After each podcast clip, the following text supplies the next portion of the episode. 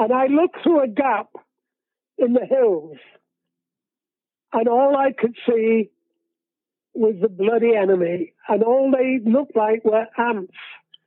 There were swarms of them, literally swarms and swarms. And I knew then we were in trouble. This is Cold War Conversations. 70 years ago today, a desperate battle was being fought by the outnumbered men of the Gloucestershire Regiment, who were surrounded by more than 10,000 Chinese troops at the Battle of the Imjin River in Korea. The Korean War was amongst the most destructive conflicts of the modern era, and one of the few times when the Cold War turned hot.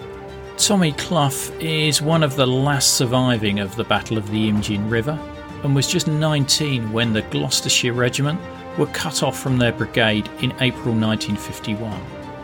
Outnumbered 10-1 and surrounded, they dug in on a hilltop for 3 days, repelling attack after attack until their ammunition ran out. We hear in detail the desperate fighting to hold off the Chinese army as food, water and ammunition ran out. Inevitably, the Gloucesters were forced to surrender, and Tommy's story continues with the hardship and privation of the 500-mile march to their prisoner of war camp. Following an escape attempt, Tommy is held and handcuffed for 6 weeks in solitary confinement, including a lengthy period in a small cage. It is an incredible story of fortitude and resilience under the most extreme circumstances, and I'm so humbled and honoured to be able to share this story with you. I'd like to thank History of War magazine for putting me in contact with the soldiers of the Gloucestershire Museum, and subsequently Tommy. Now, I do need help to continue to track down these unknown stories of the Cold War and ensure they're preserved before they are lost. If you can spare it, I'm asking listeners to contribute a small amount per month to help keep us on the air, although larger amounts are always welcome. Plus, you get the sought-after Cold War Conversations drinks coaster as a monthly financial supporter, and bask in the warm glow of knowing that you're helping to preserve Cold War history. Just go to coldwarconversations.com/donate. I'm delighted and honoured to welcome Tommy Clough to our Cold War conversation. I joined the Army on the 8th of May, 1945, which was VE Day. Everybody was going home, and I was going down to London, to Woolwich, my depot, Royal Artillery. And I was only 14, and I was 8 years old when the war started, and I followed the war, obviously, because my dad went to France, came back through Dunkirk, and then went out to the Far East, and he was taken prisoner by the Japanese at Singapore. So anyway, I was with my sister and my mother in Blackpool, where I was born. And on the 8th of May, well, prior to the 8th of May, a friend of mine in school, he wanted to join the RAF, and I always wanted to join the Navy. Anyway, he came into school one day and said, "Let's join the Army." I said, "I don't want to join the Army." He said, "No, I don't really, but it's the only service that's taking boys." So anyway, I joined. I twisted my mother's arm, and she signed for me to join. So that was the 8th of May. World War II finished completely in August 45. My dad came home and said he was a different man to what he was when he went away. But he said to me, "Right, Tommy, I'm going to get you out." And I said, "Why?" He said, "Well, you joined the Army against my wishes." He said, "I wasn't able to sign for you to join. You twisted your mother's arm and joined. So I said, look, Dad, I don't mind. I like the army. I joined it for adventure and travel. And believe you me, Ian, I got more than my fair share. But anyway, when I got into man service, almost straight away, I got a posting order to go to Worcester, where my battery was folding up, because I joined the Royal Artillery. And the battery I was joining was the 170th Independent Motor Battery. And I was with a medium regiment at the time, firing the 5.5s, which were quite a heavy gun. And I was going to a mortar battery. And as you know, a mortar is a light piece of armor. And anyway, I was what they call a technical assistant, Royal Artillery. Sounds very posh, but it's nothing really. But I wasn't actually on the guns.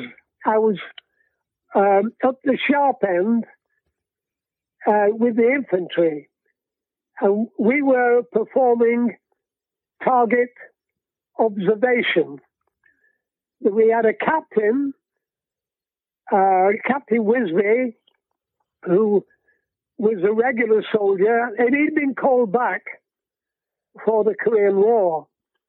And in fact, he was awarded a military cross in Italy during World War II. Anyway, I went to Worcester and went on leave in Blackpool, embarkation leave, and then left Southampton in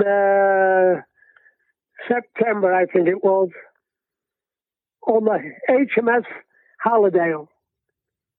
Got to Korea after going seeing the sights in Colombo, Singapore, Hong Kong, you name it, you know. It was like going on a cruise. And I was thoroughly enjoying myself. And we were a mixture in my battery of regulars, of which I was one, regular reservists who were called back for the Korean War, and national servicemen who were volunteers. Because if you were a national serviceman, to go to Korea, you had to volunteer. So we landed in Korea the end of November. It took us 5 weeks anyway to get there. When we got offshore, we were about a mile out, and we were all saying, what's that smell? And the crew said, that's Korea. And we said, well, why does it smell like that? And he said, because they use human waste. I don't know, shit. On the fields as manure, you know, fertilizer. So we thought, what the hell are we going into? Anyway, we got into Pusan, and we were met by an American band, and it was great, you know, the welcome we had. It was a military band playing jazz music. Anyway, we went to shore, and it's typical of the British Army, our trucks were on another boat, because we went on troop ships and they weren't equipped to carry equipment.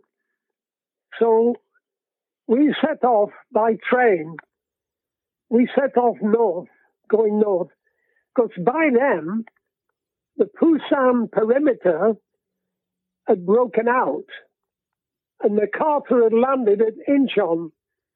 He'd landed the Marines at Incheon, and the North Koreans were being driven back right up through North Korea, up to the Yalu.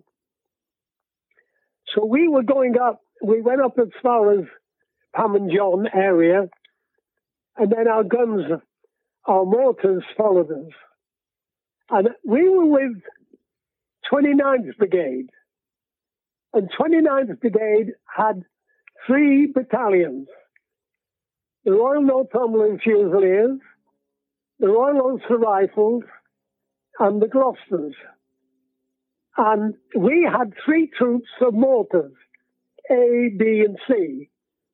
And I was in C, and we drew the short straw, and we got the Gloucesters. So the other two got the Ulsters and the Royal Northumberlands. But we were with a good battalion, and we were okay. And we saw quite a few actions over the winter of 50-51. Tommy, when you were travelling through Korea, what were you seeing around you? Yeah, well, we saw a lot of guerrilla action because the North Koreans were leaving guerrillas behind to cause trouble. But that was the Gloucesters mainly. We didn't do a lot of firing of mortars until the Gloucesters took a hill called 327. And that was south of Seoul on the way up. And the Gloucesters took this hill. And of course, we were supporting them with mortars. And that was when I first saw my real dose of action as an OP observer. Because when we were going up the hill, I had, because as you know, with the artillery, well, with anybody in the British Army, wireless communication is vital. And I had strapped to my back two heavy batteries to maintain our wireless communication. And when we got halfway up the hill, somebody shouted, "Incoming!" And we heard a shell coming, and everybody dived down, except me. I couldn't, because I would have broken my back. And I had these batteries on my back, so I just lowered myself. And as I did, there was another OP about 100 yards in front of us, from a regiment called the 45th Field, a Royal Artillery 25-pounder regiment, who were brilliant. They're really good. But the shell landed right in the middle of the OP, and I saw them killed. Or at least I thought they were all killed. They seemed to rise up in slow motion, you know. And we walked over the area after the medics had cleared it, and there was skin and bone everywhere. But I later found out, amongst five of them, only one was killed, a young man called Gunnar Baldock. But the others were injured and were evacuated. Tommy, I understand at one point you had to take a prisoner to a aid post or a hospital. Oh, yes, yeah, that was Hill 327. Before the Gloucesters attacked it, there was a black unit next to us, infantry. And before we attacked one night, there was moaning from the middle, from no man's land. Now, we weren't sure whether it was the Chinese giving us a come-on. But anyway, the Gloucesters sent a patrol out, and they came back with a wounded prisoner. And they saw to him that we had to take him back to an aid post. And me and my driver, we were the only people there with transport. We had a jeep. So they said, "Will you take him back?" So our officer said, "Yes, okay, you take him back." So there was me and the driver in a jeep with the prisoner. And it was the dead of night, and we had about a mile to go. Anyway, my driver stopped, and he said to me, "Right, Tommy, kick him out the Jeep and shoot him." And I said, "Why?" He said, "I'm not going all that way back this time of night with Chinese patrols around." He said, "We can always say he tried to escape." And I said, "No, we can't do that. We've got to take him back to the aid post." Anyway, we did. And we found out afterwards he was able to give our intelligence people quite a lot of information. So it's just as well we didn't shoot him. Yeah, absolutely, absolutely. So anyway, we eventually got up to the Yalu in North Korea after seeing a few other smaller battles. And we were almost at the Yalu River, which is the border, the river border between North Korea and South China. And we were almost there. The Americans were in jubilation. They thought the war was going to be over. But then the Chinese came in. I'm afraid then it was dugout time. The Americans retreated, and we had to go with them, of course, because by then, and well, anyway, before we landed in South Korea, the United Nations had joined in the battle. And but everybody thought the war was going to be over, but it wasn't, obviously. It lasted another 2.5 years. But anyway, the Americans retreated down south again. Seoul fell, that's the South Korean capital, fell again to the North Koreans or the Chinese. And then we slowly began advancing north again. That is the United Nations. And we ended up roughly along the 38th parallel, north 30 miles north of Seoul, with a brigade covering what should have been a divisional front, suitable for a division, not a brigade. But we were thinking, and the thinking then, of course, was we were heading north. We were advancing. Did you see many refugees on your advance north? Yes, and that was one of the worst things. The refugees were in a terrible state, especially the children. I mean, it was a bitter winter. The winter was bitterly cold. But they were shoeless, almost no warm clothing at all, no food, and they were just drifting backwards and forwards with the battles. And they were in a terrible state. And that's always the case, obviously, with most battles in whatever war you go to. The civilians are always the worse off. I mean, we were fighting a battle, and we were getting 3 meals a day. We were well fed, but they weren't. And we used to kind of, as much as we could, we used to share our food with them. But it was difficult because we were fighting a war. The Americans were trying to keep the roads clear so that we could advance. And they were jam-packed with refugees. And of course, the Chinese used the refugees to infiltrate our lines. They dressed in civilian clothes and came through with the refugees. And suddenly we'd have, in the middle of the refugees, we'd have Chinamen shooting at us, you know. So it was difficult. But it was very, very bad, refugee style.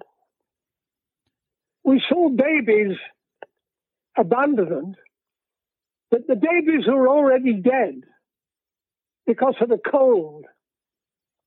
So there was no point in carrying a dead baby. So they abandoned them, obviously. But I don't think any of them abandoned a living child. I don't think they would do it. We also saw atrocities being committed, which we reported by the North Koreans and the South Koreans. The North Koreans were just killing everybody who they thought wasn't a communist. And the South Koreans were doing the opposite. They were putting people on trial who they thought were communist sympathizers. And there wasn't much of a trial, really. They were just assassinating them, you know. So things, that first year of the war was pretty bad. Very bad. Conditions were bad. Weather was bad. It was pretty grim all round. And we weren't used to withdrawing quite easily. Unfortunately, we don't say too much about it, but the Americans did. Because they weren't sure when the Chinese came in, they weren't sure that they were starting World War III, you see, when the Chinese came in, because MacArthur wanted to go into China to attack the air bases where their aircraft were coming from, because the aircraft were Russians, MiGs, and we occasionally saw a strange looking Chinaman in a Russian uniform. But that is another story. So you think like Soviet advisors or something like that? That's right, yes. Yeah. I mean, we saw most of that after we were taken prisoner. Can you take me back to the Imjin River and tell me what was going on at the time? We were static for about 3 weeks, and we didn't know where the enemy was. We sent patrols over the river, across the Imjin, and I went with a couple of patrols, and we didn't see anybody. No enemy, no trace of the enemy. We didn't know where the hell they were, because we were trying to find out where they were, what their intentions were, and what their strengths were. Anyway, on April the 22nd, the Gloucesters put a patrol down the river because they half expected something to happen. And it did. The Chinese started to cross. And the patrol, it was a 10-man patrol with a second Louis, a second lieutenant in charge, and they sorted the Chinese out, but eventually they ran out of ammunition, and we were firing as well with our mortars, but they had to pull back. But meantime, the Chinese had got across. My OP officer, who was called a FOO in those days, FOO, he should have put an L on the end. But anyway, when the Chinese were coming in on the 22nd, the 23rd, we were in position on Castle Hill on the 22nd. And I said to my CO, I said, are there many of them? So he handed me his binoculars, and I looked through a gap in the hills, and all I could see was the bloody enemy, and all they looked like were ants. There were swarms of them, literally swarms and swarms. And I knew then we were in trouble. And when we got back to the mortars can't see their targets, you see. They're behind hills. And one of the lads said to me, "Are there many of them?" And I couldn't bring myself to say, yeah, a couple of thousand. I said, yeah, there are quite a few. And that was one of the first. It's a minor understatement of the year, because whilst we were on 235, Brigadier Brodie, our brigade commander, was asked by the Americans, what are things like on your sector, Brigadier? And he should have said, we're up shit creek without a paddle. But he said, things are a bit sticky. And that was the second understatement of the year. Because we were literally up shit street without a paddle. And I heard later, we didn't know it at the time, but we heard that the Chinese at one point were 5 miles behind us. So there was no chance we were going to fight our way out for 5 miles. Everybody withdrew. Tactical withdrawal. We didn't exactly retreat. We withdrew tactfully, as the saying goes. And Colonel Carl decided to gather all his companies in onto Hill 235. The hills were given numbers according to their height in meters. And we were on 235. Next to another feature was called Kamak Sam, which was higher than ours, and the Chinese had occupied. Anyway, we got into position. We took our mortar barrels with us in case they fell into Chinese hands. Hi, this is Rhonda in Virginia, and I support Cold War Conversations because I think the work that Ian is doing is critically important. I think it's vital to record the firsthand accounts of people who lived and experienced the Cold War because it illustrates history in a way that a book never can. So thank you so much for the podcast. It's my favorite podcast, and I look forward to it every week.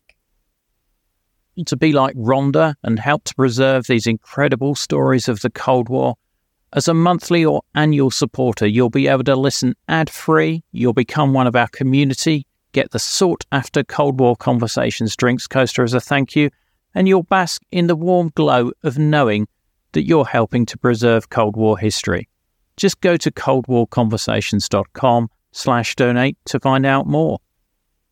But we couldn't manage anything else. We could only manage the barrels, because normally they're towed by truck. So we left our trucks. Battalion HQ pulled out, and we followed them up the hill and took up positions. In the meantime, the rest of the brigade were pulling back. The Northumberlands, the Ulster Rifles, and the Belgian Battalion.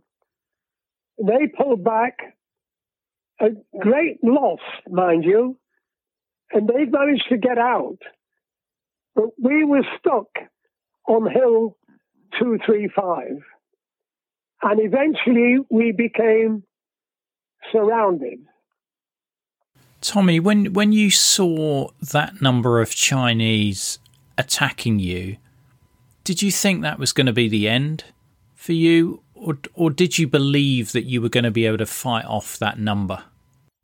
Well, I thought we could, tell you the truth. We were fully confident at first. And I said to my mate in the trench, I said, this will be something to tell the others in the pub when we get back. I had no doubt that we would get out, because they were the Americans were sending a regimental combat team, hopefully to relievers, but that fell through and they couldn't make it. But we had every confidence at first, but of course our confidence began to wane when we started to run out of ammunition and water.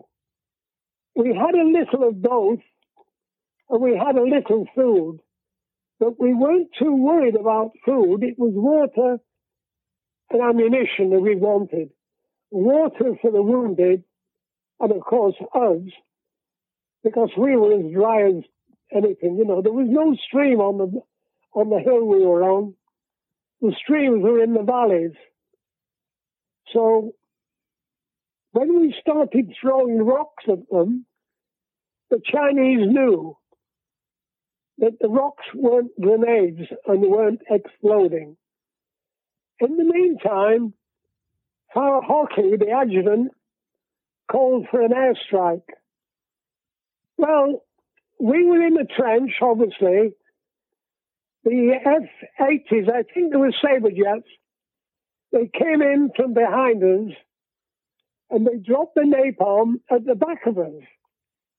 And I really thought it was going to be another case of friendly fire, which wasn't very friendly. I call it blue on blue. Anyway, the napalm came over our heads and the momentum of the aircraft took the napalm into the Chinese. Spot on, absolutely spot on, because Farrar-Hockley had thrown a smoke grenade into the Chinese positions, so they were well marked, and we could hear the screams of the Chinese, and we could smell the napalm burning flesh. In a way, it was like roast pork, but it wasn't very appetizing. And I did really, at that point, pity the Chinese. It was a horrible way to die. But there again, napalm was a horrible weapon. And it was used in the Vietnam War, and I think it was banned in the end. But eventually, we began to realize there was no way we were going to get out of this alive, you know. I do find it incredible that the bravery and the resolution of you and the men around you, that even with the ammunition running out or have run out, you're actually throwing rocks at the Chinese to try and keep them off. In the very end, because we had nothing else. And the Chinese assumed that the rocks were grenades at first, but then realized the rocks weren't exploding. So they knew, as well as we did, that we were definitely up shit street without a paddle. Were you issued with a rifle, and were you firing directly at the Chinese at this point? Oh, yes, yeah, that's all we had. We didn't have any auto. Well, we had the Stens, and we had a few Brens, and we had the Vickers. The Vickers were very good, but the Chinese had all automatic weapons. They had Sten guns, they had Bren guns, they had weapons left over from World War II, and their only drawback was ammunition, because they had a mixture of guns and everything, whereas we had mainly 303 Lee Enfields, and the Vickers and the Brens used the same ammunition. The Stens were 9mm, but we didn't have many Stens. They were useless anyway. So presumably this was the first time that you were actually aiming a weapon and aiming to kill another person at this point? Well, I suppose it was, being artillery, you know. We let the infantry do the fighting. doing my research for this episode, Tommy, I discovered that you had a rather unusual method for keeping the Vickers machine guns cool. Oh, yeah.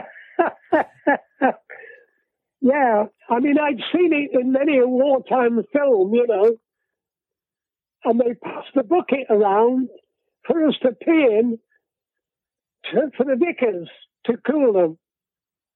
But we couldn't, we hadn't had any water for days, so it was very difficult. But they managed to do, and it helped to cool the Vickers for a little while. And one of the things that happened was, because we were covering the MSR, the main supply route for the Chinese, and I forget when it was exactly, but one afternoon, it was quite sunny, it was spring-like, we saw to our amazement a gang of Chinese coming down the road on bicycles. And the Vickers couldn't believe it.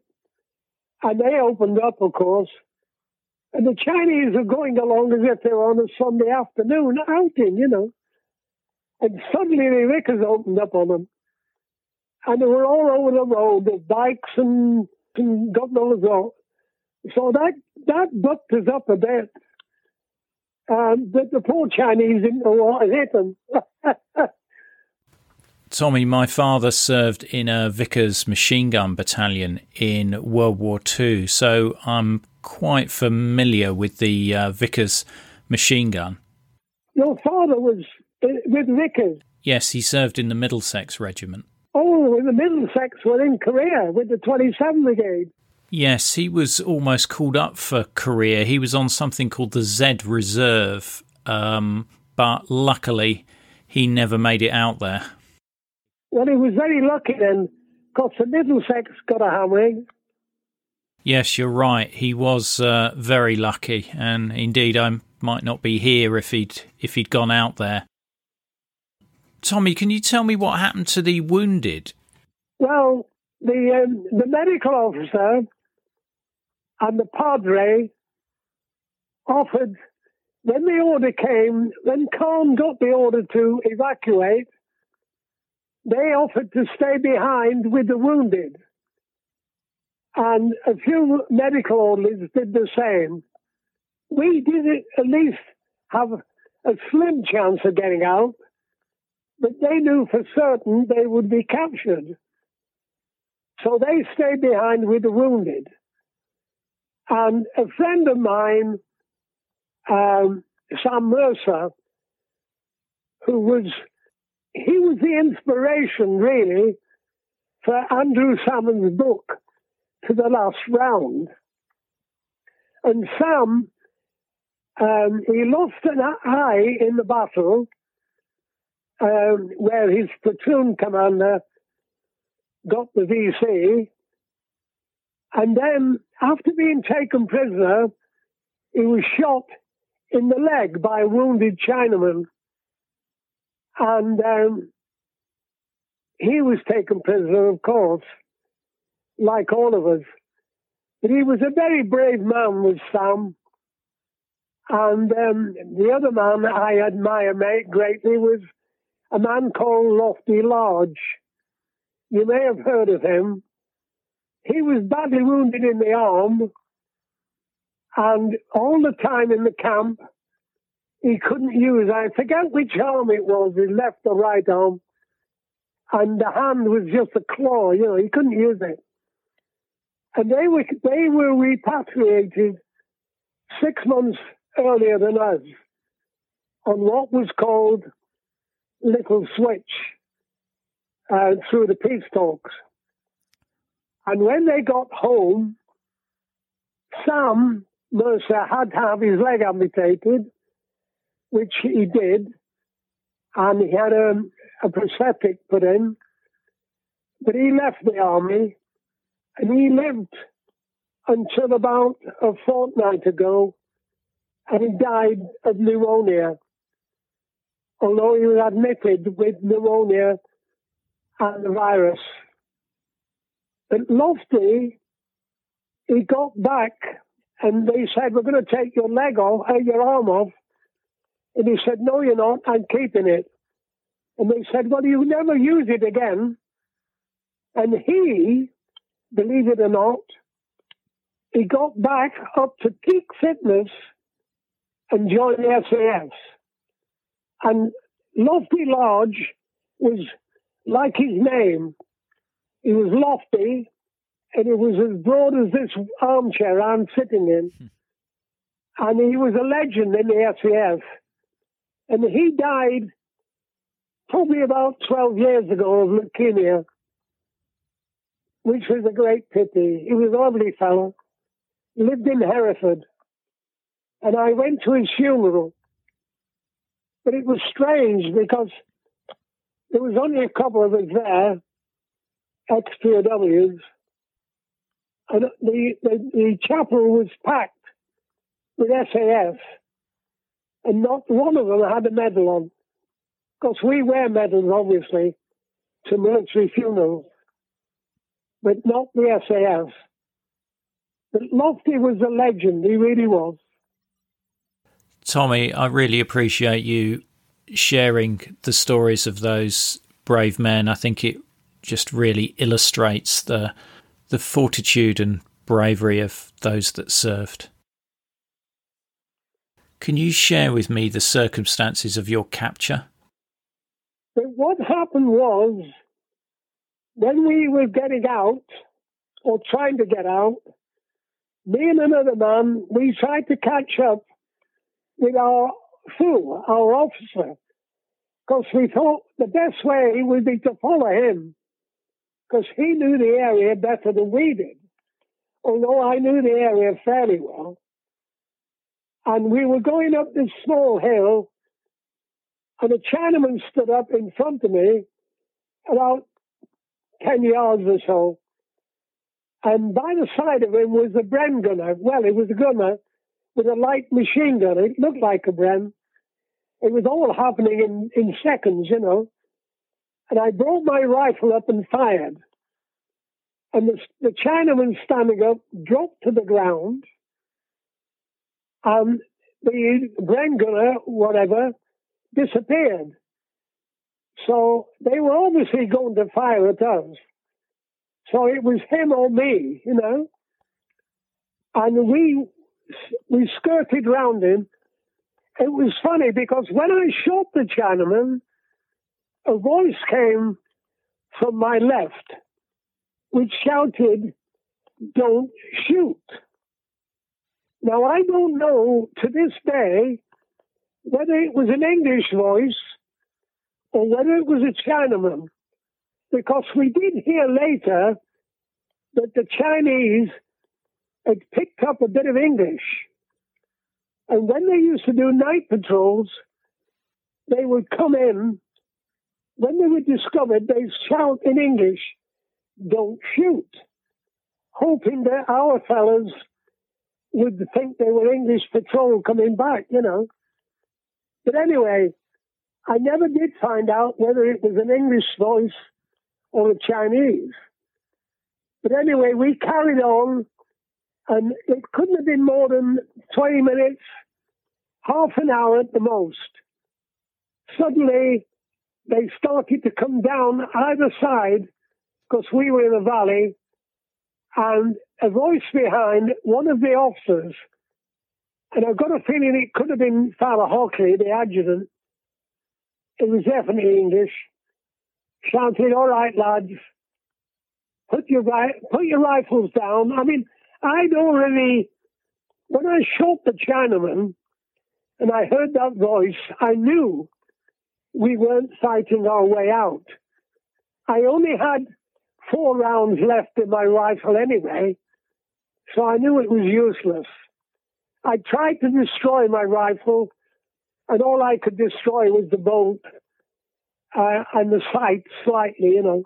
Anyway, I threw it down. And this voice said, "Right, lads, that's it. Put your weapons down." Because we were definitely outnumbered, and they were fully armed, of course. So they lined us up, and in some cases they shook hands. But anyway, they took everything off us. And I hid my watch. I had a watch which I was very proud of. I'd won it playing cards. And it was a date watch, which was unusual for 1950. But I hid it, and I won't tell you where, but the Chinese didn't get it. There was a body on the ground, covered with a ground sheet. And our sergeant major said to the Chinese, he beckoned for this body to be uncovered. And it was a Chinaman that I'd shot. And I'd shot him, and I'm not boasting, but I'd shot him right through the forehead, right between the eyes, and he was as dead as a doornail. And my sergeant major, bless him, was patting me on the back and saying, "That was a good shot, Cloughy." And I said, "No, it wasn't bloody me," because all these Chinamen were stood around. But they didn't seem bothered. It didn't seem to bother them at all that one of their number had been shot by a British soldier, you know, because I think most of their troops were cannon fodder. They were probably nationalist troops captured during the Civil War in China and made to fight for the communists. And their heart was in it, but when they attacked, they were either very brave or drugged or being driven from the back. And I think it was a mixture of all three, because they came headlong at us, you know, and we could just pick them off. We were just killing them. But we had the firepower, but they had the manpower. And they certainly had the manpower. There were literally thousands of them. And we were greatly outnumbered. We could never have fought our way back. Can you tell me how you got to the prisoner of war camp? Well, we set off almost immediately. The Chinese were anxious to get us out of the front line, because the best time, I learnt later, to escape is while you're in the front line, because you won't get another chance of being close to your own lines. I didn't know this till later. Anyway, they started taking us north straight away. We didn't march. We were in no fit condition to march. We just endured a intense three-day battle, without food or water, or very little of either. And so we were knackered, very little sleep, because most of their attacks came in at night when we couldn't see them, you know. So anyway, we ambled along, and it took us 5 weeks to get to the camp. And when we got to the camp, we just about ambled in. You know, we didn't march in.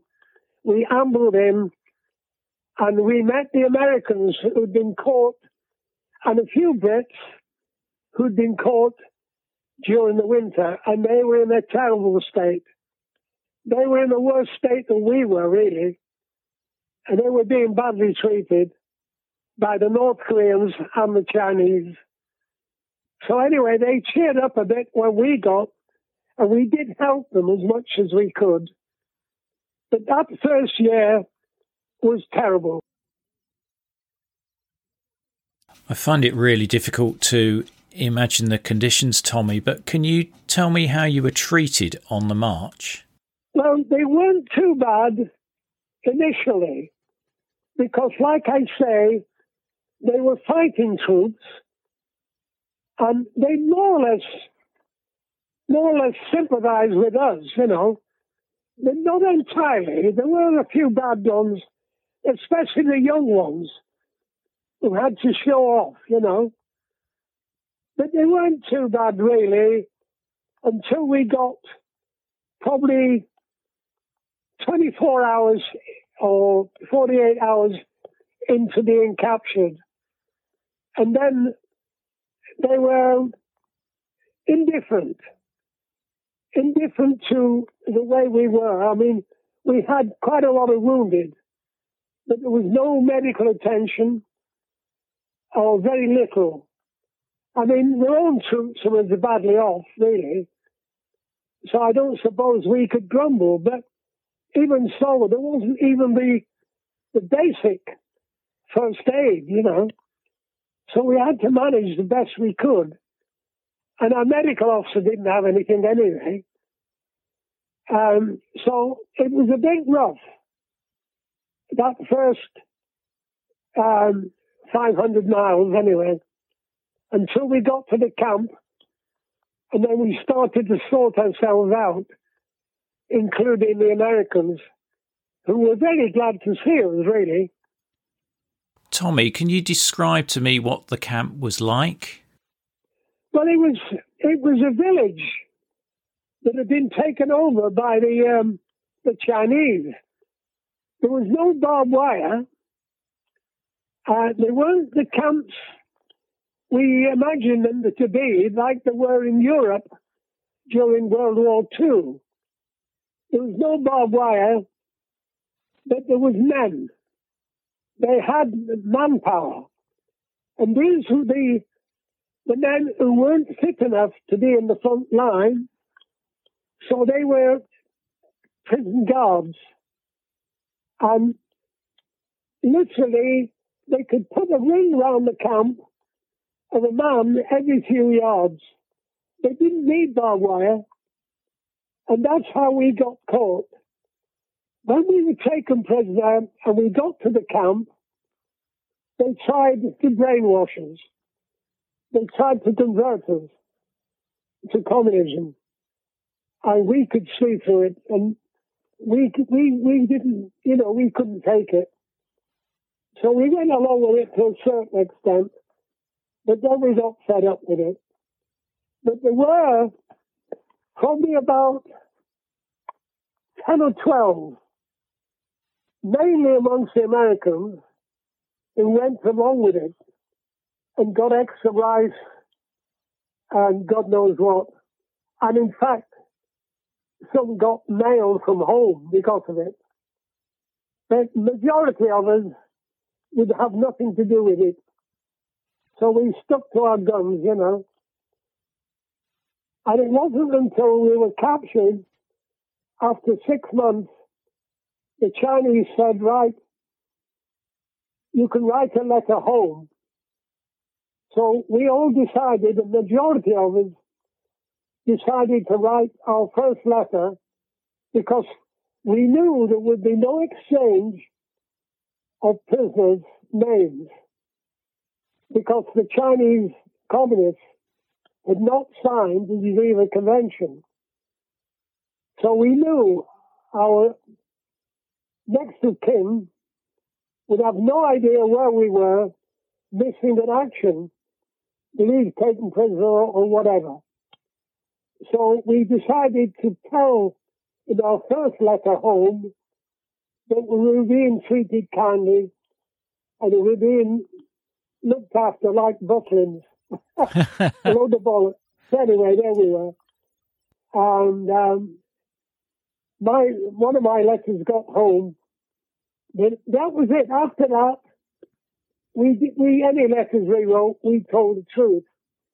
And of course, they didn't get back. I think my family had one letter in 3 years. That must have been so difficult for your family. Yeah, especially my dad, because he knew what we were going through, you know. Because he was taken prisoner by the Japanese. Oh, yeah. He must have been so worried about you after what he'd seen. Tommy, can I ask you, how did you deal with the boredom in the camps? Take taking the piss out of the Chinese. Tell me how you did that, Tommy. Well, we dig a hole in the middle of nowhere, you know, in the middle of the camp. Then about 100 yards away, we dig another hole. In daylight, you know, and the Chinese would come along and say, what do you do? And we used to put our fingers to our lips and say, hush, hush, don't tell anybody. And of course, they used to think we were digging our way out, which was stupid. But they never cottoned on. We used to take the piss out of them regularly. We'd take dogs for walks. In fact, strangely enough, there were very, very few animals left in Korea. They'd been eaten by the refugees. But we had, somehow it must have escaped, we had a puppy, but it was a young dog. And it had come into the camp somehow, and we looked after it, being PWs, and being British, we each gave a spoonful or whatever, and we kept this dog going. And the Chinese thought we were fattening it up because they eat dogs and cats, you know. And anyway, we kept this dog, and he was our pet. And then suddenly, he disappeared. We knew the bloody Chinese had him.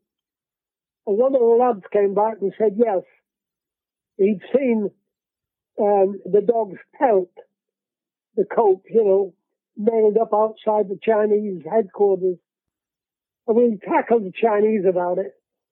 And they said, well, if you weren't going to eat it, we were. So anyway, we moaned, but we obviously couldn't do much about it. But we used to take the piss out of them as much as we could, and we'd take it to the edge, you know.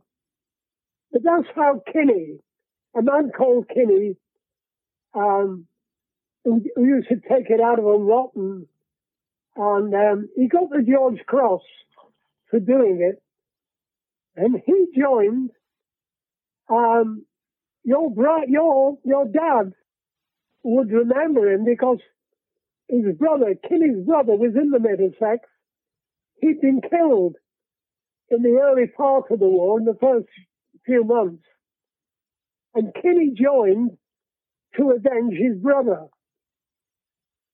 And he certainly did that all right. But he came back and he got the George Cross. Incredible, Tommy. Incredible. Can we go back to the moment that you get captured on your escape attempt? When we escaped, or tried to, we were given the route out because there was a river on one side of the camp, and that was the best way out because you could ford the river. And we were given a route out by the escape committee. We only knew one man, mind you, and we started out, and we were doing fine. We got near the river, and then suddenly a guard appeared who shouldn't have been there. And I'm convinced to this day that we were given away by somebody. We were crawling through the bushes, and the Gloucester, Dave Green, he had fair hair, so he had a woolly hat on over his hair, so it wouldn't show up in the moonlight. And he was in front of me, and suddenly I heard a rifle being cocked behind me. It was obvious to me what was going on. There were no lights or anything at that stage, but I heard the rifle being cocked. And I tapped Dave on the shoulder and I said, Dave, we've been recaptured. And he couldn't hear me at first. And I thought, any minute, we're going to get bloody shot in the back, you know. Anyway, he pulled his cap comforter off And I said, we've been recaptured, Dave. When I said that, the lights went on and the whistles blew and all hell let loose. The camp lit up, you know, virtually. And they split us up. They put handcuffs on me and put me in solitary straight away because they wanted to know who helped us escape. And I was no way going to give my mate away, Ted, in the escape committee. So I kept stum. I gave them false names at first, you know, like Gary Cooper, Mickey Mouse and all this bollocks. And then they started to lean on me fairly heavily. And they used to call me, my name is Clough, C-L-O-U-G-H, but they couldn't pronounce it. They used to call me Cluggerfer. And every time they said Cluggerfer, I used to bloody laugh. And I'd get a few slaps. Because they thought I was laughing at them. Well, I was, in a way. Anyway, I gave them these names. They came back to me, and they said, you are lying, Cluggerfer. Slap, slap. And they used to drag me out at all times of day and night. I was in a vacated toilet. It was quite good by Korean standards, where the only toilets they had in those days was a hole in the ground because, like I said earlier, they used to use human waste on those crops, you know. But anyway, they put me in this disused toilet, which was a concrete block with a hole in it, with a plank over it, and the plank was my bed. And I had handcuffs on, and I had those on for months, and they kept tightening them up, and they kept telling me that they would take me into China, they would bury me so deep that I wouldn't even stink. And they began to lean heavily on me, so I thought, I've got to get out of this somehow. And I told you about some of the people who went along with the Chinese. They were called progressives. We, who didn't go along with it, were called reactionaries. And we hated the progressives. We didn't do anything with them. We just ignored them, which was just as well, really, because the Chinese would have come down on us. Anyway, I thought, right, I'll put the cat amongst the pigeons. And I gave them these names of these people who they thought were going along with them. Anyway, a fortnight went by, and I thought, it's worked. Because obviously they were investigating these people. They came back to me again and they said, Cluggerfer, you are lying. They took me out of my solitary, took my handcuffs off, which was painful, and then put me in what we used to call the Kennel Club. Now, the Kennel Club was in a barn without walls. There was a roof over it. But it was no walls, but there were cages, literally wooden cages. And they were about 4 foot high, about 2 foot wide, and about just over 4 foot long. I mean, I'm only small, but I could hardly squeeze into it, you know. But then they put me in there in the middle of the night, but I knew what it was. We'd heard about them from other prisoners, you know. And I was in there for quite a while. And again, they took me out now and again and questioned me. But they got fed up with it in the end. And they said, right, Cluggerfer, you are sentenced to hard labor. So I did a couple of months hard labor. And just outside, about three, four, 5 miles outside the main camp, which wasn't too bad because they were giving me hard labour, so they had to feed me, so the food was better. But when I came out, a couple of months later, they took me, well, a sentry took me back to the main camp. And we got back to the main camp, and he lost his way, and he took me to the American compound. So he said, right, Cloggerpad, stay. I felt like a dog. In fact, that's what we used to call the cages, the kennel club. Anyway, he went off to find a way, and a couple of Americans came over, and we started whispering. And I told them what I'd been and everything. The guard came back and said, right, Cloggerpad. And I followed him. And I followed him through two lines as Americans. And they applauded me all the way back to my own compound, which did me a world of good. It boosted my morale, no end. But I was back in the main camp again with the lads. And eventually, in 1953, obviously, the peace talks came to an end. But it was strange.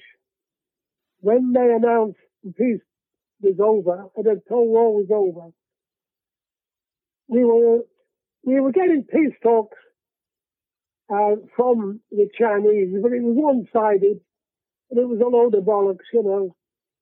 They used to blame the Americans for everything, even the weather. Anyway, one morning, they got us out. We were surrounded by guards with 6 bayonets. And we thought, what the bloody hell's going on here? We thought we were going to be executed or something. We weren't sure what was happening. Anyway, the commandant came along, spoke to us for about half an hour in bloody Chinese, which we couldn't understand. But my mate said to me, they keep mentioning the peace talks. So we thought, oh, this fell through. Anyway, an interpreter came along and translated. And he said something I'd heard before. For you, the war is over. I'd heard it many times through shithouse rumours, you know. And we just stood still. We didn't murmur. We didn't move. The Chinese couldn't understand us. So they shepherded us back into our billets. And we heard a big cheer go up from the American compound. And the Americans said to us, and the Chinese said, why didn't you cheer like the Americans? And we said, because we didn't bloody believe you. Anyway, obviously, it was over. And about weeks later, they came in, and we were coming out in batches.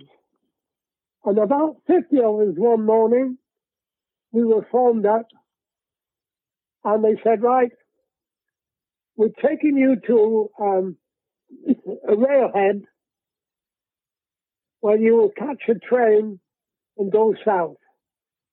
But we were, first of all, in trucks. So when we set off from the camp, we did something we never did when we entered the camp. We sang. And we sang a song because we had quite a few Irishmen with us. And we sang a song which wasn't really relevant, called It's a Long Way to Tipperary. I mean, we weren't going to Tipperary. We knew we were going to South Korea and then to Japan. But we didn't give a shit. We sang it anyway. And that came through many years later in, 2019, I think it was, I'm in blind veterans, you see, because my sight went in 2012. And my welfare officer said to me, she'd heard this story, and she said to me, would you like to go to Tipperary? And I said, I'd love to go to Tipperary, but it's in the Republic. I wouldn't be welcome there with my medals on, would I? And she said, yes, you would. And believe it or not, we were. I went with Vicky from the museum, and we were only there 3 days, but we had a whale of a time. We were really welcome. And I didn't realize that the British Legion had a branch in the Republic of Ireland, because what it was, they had men killed in World War I before the Republic became the Republic, before it became independent. So they remembered them throughout the years, and I was able to remember it with them, me and Vicky, and laid wreaths in the Republic. And that was great. Tommy, again, thanks for sharing that with me. How do you leave Korea? How are you sent home? We got down to Panmunjom with the Chinese, and they handed it over to the Americans, which we were glad of. And the Americans looked after us, and we saw some Brits at that point, but we were in the freedom camp, what they call freedom camp. We had showers. We were deloused, first of all, by the American nursing people, and we were hoping for the females, but we didn't get them. But we were deloused, showered, given new kit, handed over to the Brits, the WVS they were, and I think they're now the WRVS. They got a royal because of it. And we were handed over to them in Korea. We spent one night in Korea, then we were flown to Japan from Kimpo Airfield, which was a military airfield near Seoul. When we got to Japan, they said, sorry, but the troop ship you should have caught has gone. But don't worry, we will fly you down to Singapore where you will catch it. But we're keeping you here for 4 days before you go. Well, you can imagine 4 days in Japan with 3 years back pay, and we got to Kure, which was the Commonwealth base, and they said, well, sorry, fellas, but there is a curfew. And the Americans had occupied Japan, of course, after World War II, and they were still there, and they were in control. But they allowed us to have a base in Kure, which was a Commonwealth base. Anyway, the first night there, we were all stood up. We went into town, and we had a whale of a time. We got on the trucks to go back. They took us back to the camp. Then they said, right, all you lot, pointing to us in all our new kit, get back on the trucks. They took us back. This is the MPs, red caps. They took us back into Kure and said, right, away you go. And I've never said a bad word about a red cap since.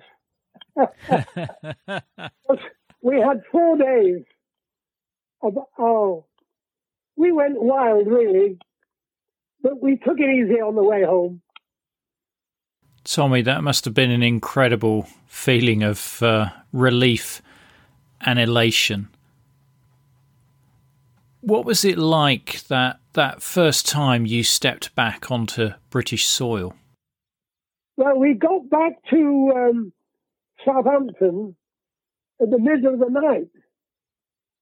And we had to stay out in the Solent until the morning because arrangements had been made for people to meet us, our next of kin, you know. So we stayed on board that night, very frustrated, seeing all the lights of home, you know. But the next morning we docked and we were met by our next of kin. They'd been given rail warrants and everything to come down because my folks were in Blackpool. We were in the dream. We were in cloud cuckoo land, you know. It was so hard to believe after 3 years in Korea. I mean, as you know, Korea was devastated, absolutely flattened. We came back through Seoul and there was only one building standing, and that was built by the Japanese because Korea and South China had been occupied by Japan for the last 30 years before World War II, you know. So we got back and our parents were there. My mum and dad were there because I wasn't married then.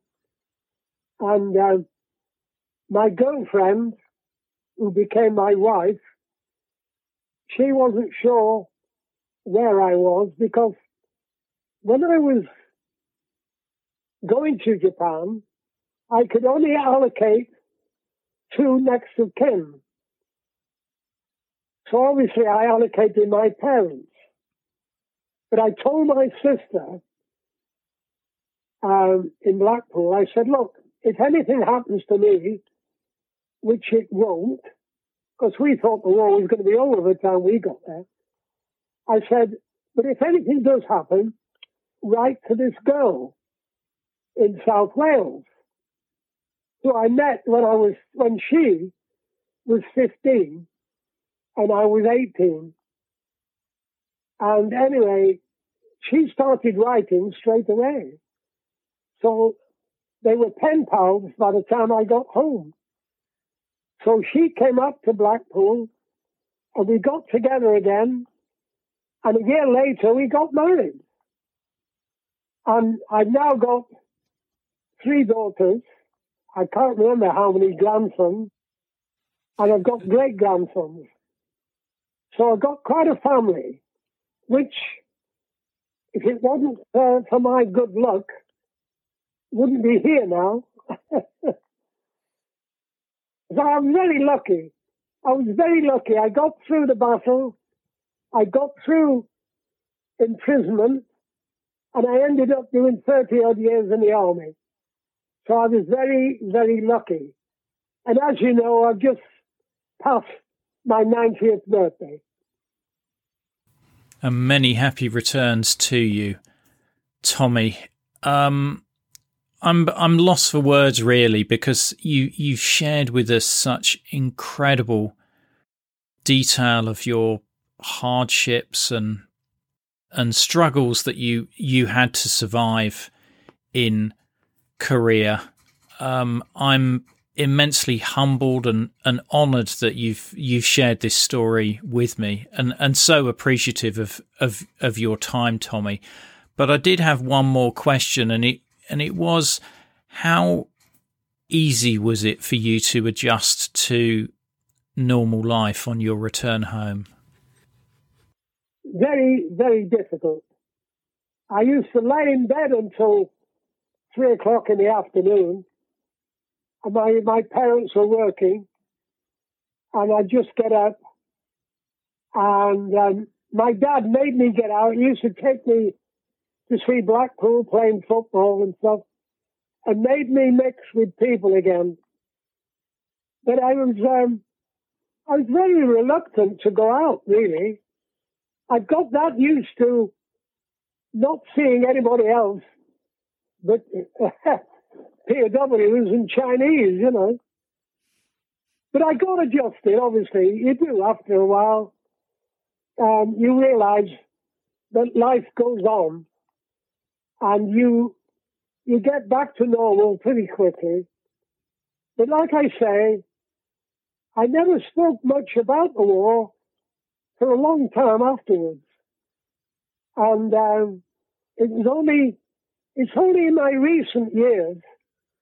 I didn't go back to Korea until 2010. That was my first revisit. A lot of the lads went back in the 60s and 70s, but I never went back because I was still in the army anyway, and I was enjoying myself. And I've got absolutely no regrets at all. Absolutely none. Do click on the link to the episode notes for videos and further details about this episode. Now, you wouldn't be listening to this podcast without the generous support of our patrons. However, I want to especially thank our Politburo level members who are contributing a generous $30 a month to keep us on the air. They are Tony Sowards, Sam Hardwick, Nicholas Butter, Mark Labance, Jeffrey Jones, Matthew Comstock, Frederick Esposito, Jack Madwed, and Peter Ryan.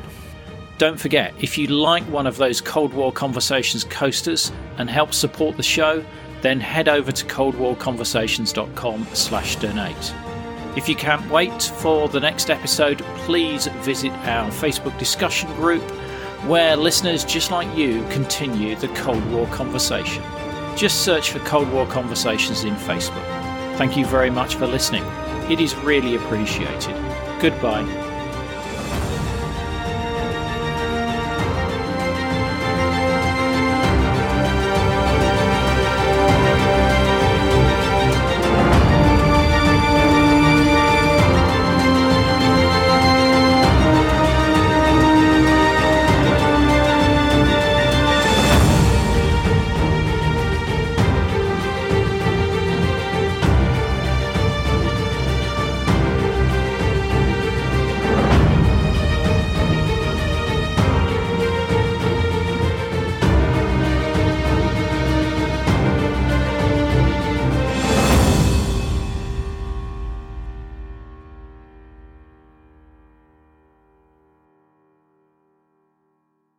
Not enjoying the ads? Well, you can avoid them by going to coldwarconversations.com/donate. By becoming a monthly or annual supporter, you'll enjoy ad-free listening, become a part of our community, receive the sought-after Cold War Conversations drinks coaster, and bask in the warm glow of knowing that you're helping to preserve Cold War history.